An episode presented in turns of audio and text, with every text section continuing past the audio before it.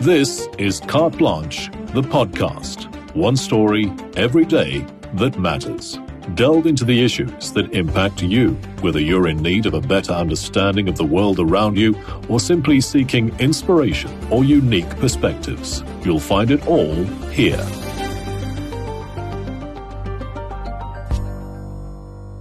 When he came into office, Gauteng Premier Panyaza Lesufi made fighting crime one of his priorities.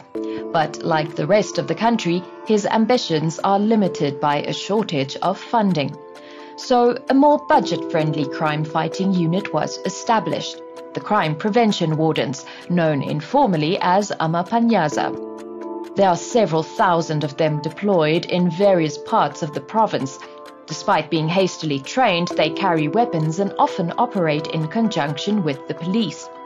So it's probably no surprise that concerns are mounting around their capabilities, with some even suggesting they may be making the crime problem worse. Bongani has this story.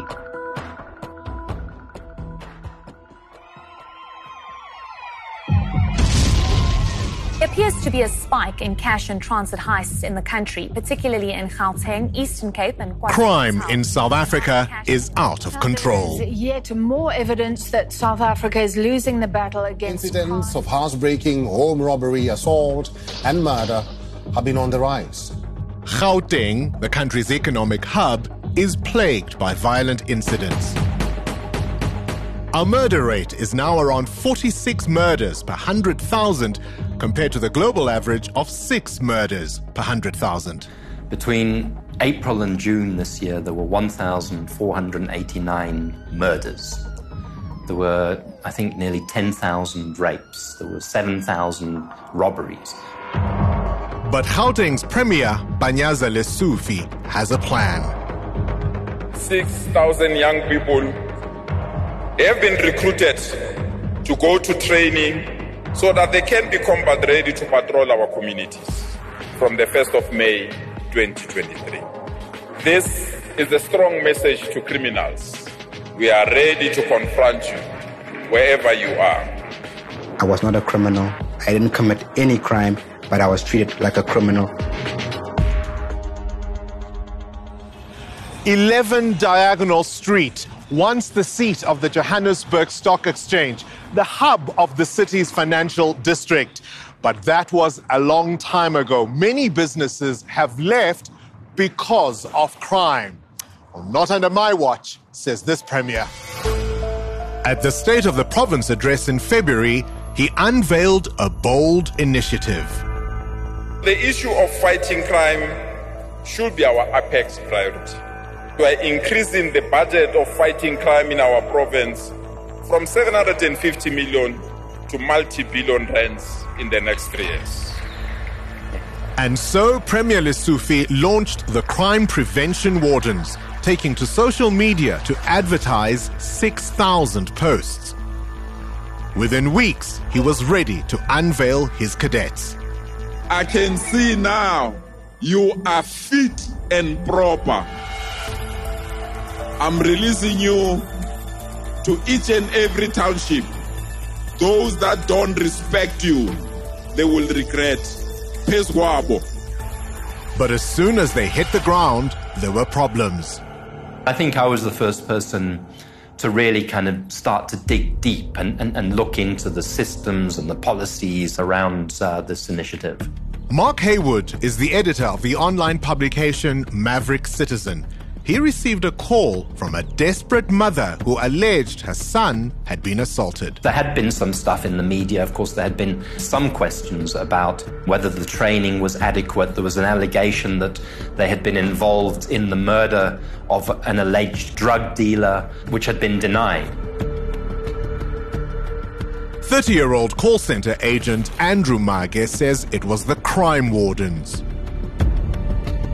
I heard a commotion that was happening outside. So I opened my door. Uh, I saw a bunch of guys in like these green overalls and uh, barats on and, uh, and the ski masks. Andrew was at home lying on his bed. It was mid morning in the middle of the week. His off day, he was resting. He had no idea how his life was about to change.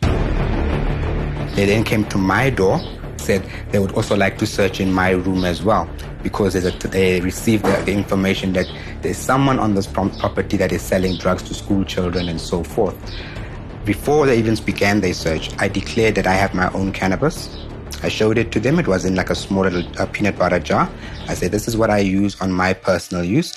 Other than that, you can you may go ahead and search the room." They went in like the, my bags and my clothing as well. They threw everything onto the floor. Some of them were shouting from the outside that uh, they should check in the inside the, the grocery. So that's when they started throwing out like my mealie meal, my, my, my, my rice, my macaroni was thrown out on the floor.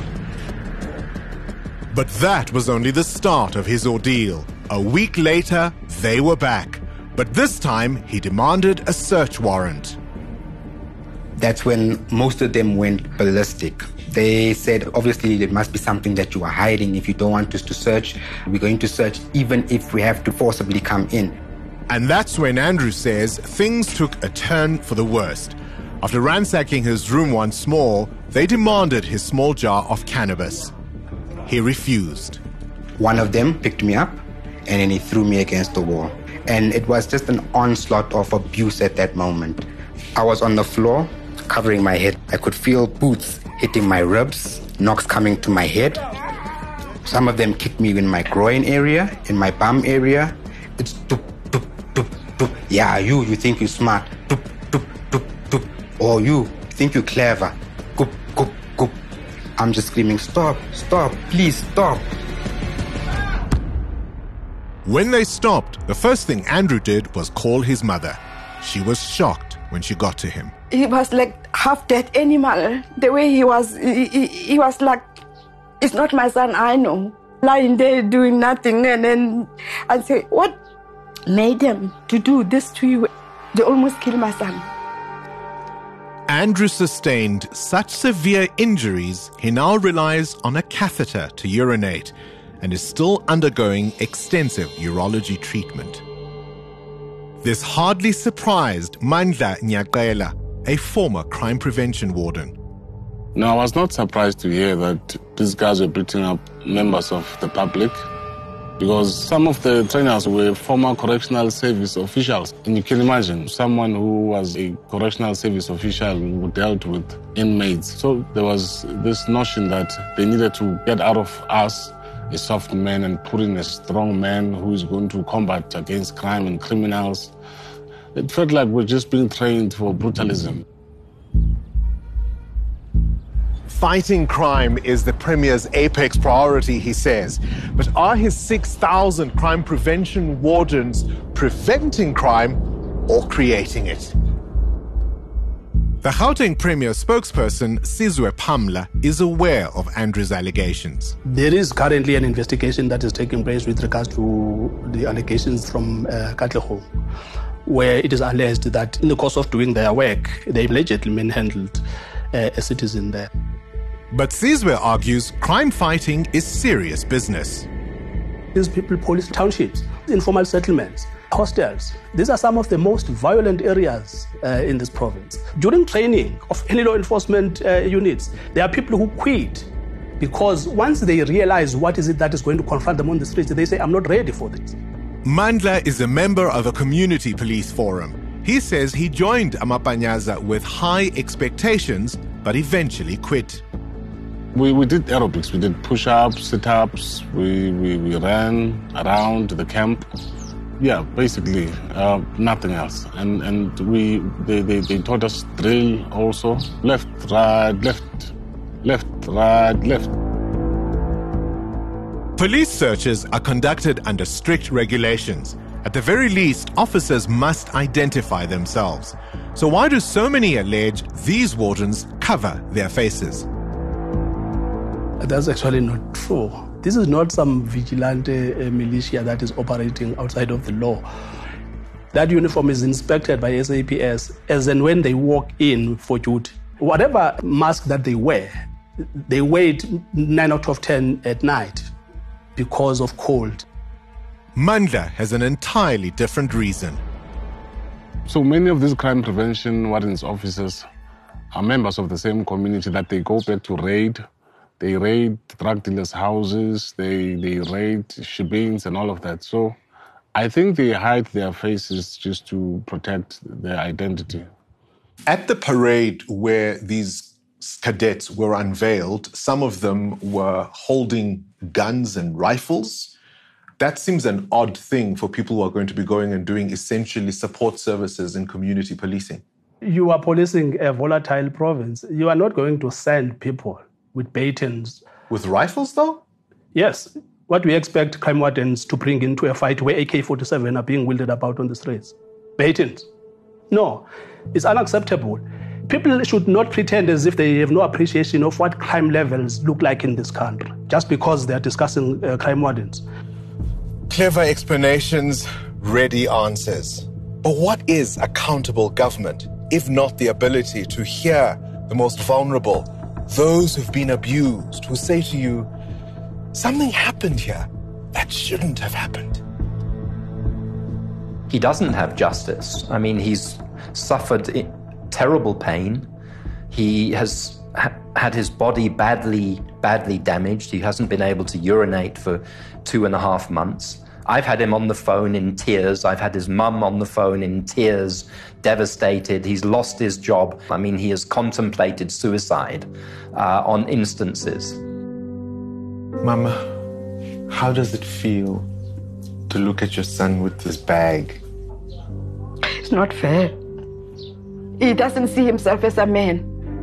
And then also, with these things, you think I'm gonna get my grandchildren? No. I don't think so. The way they beat him. I'm Sorry this happened to you. They are coward to those people. Even their apartheid was better than this. Apartheid. None of my family was beaten in apartheid day. With just three months training, should these crime prevention wardens be allowed to carry automatic rifles? Let us know what you think using hashtag carte blanche.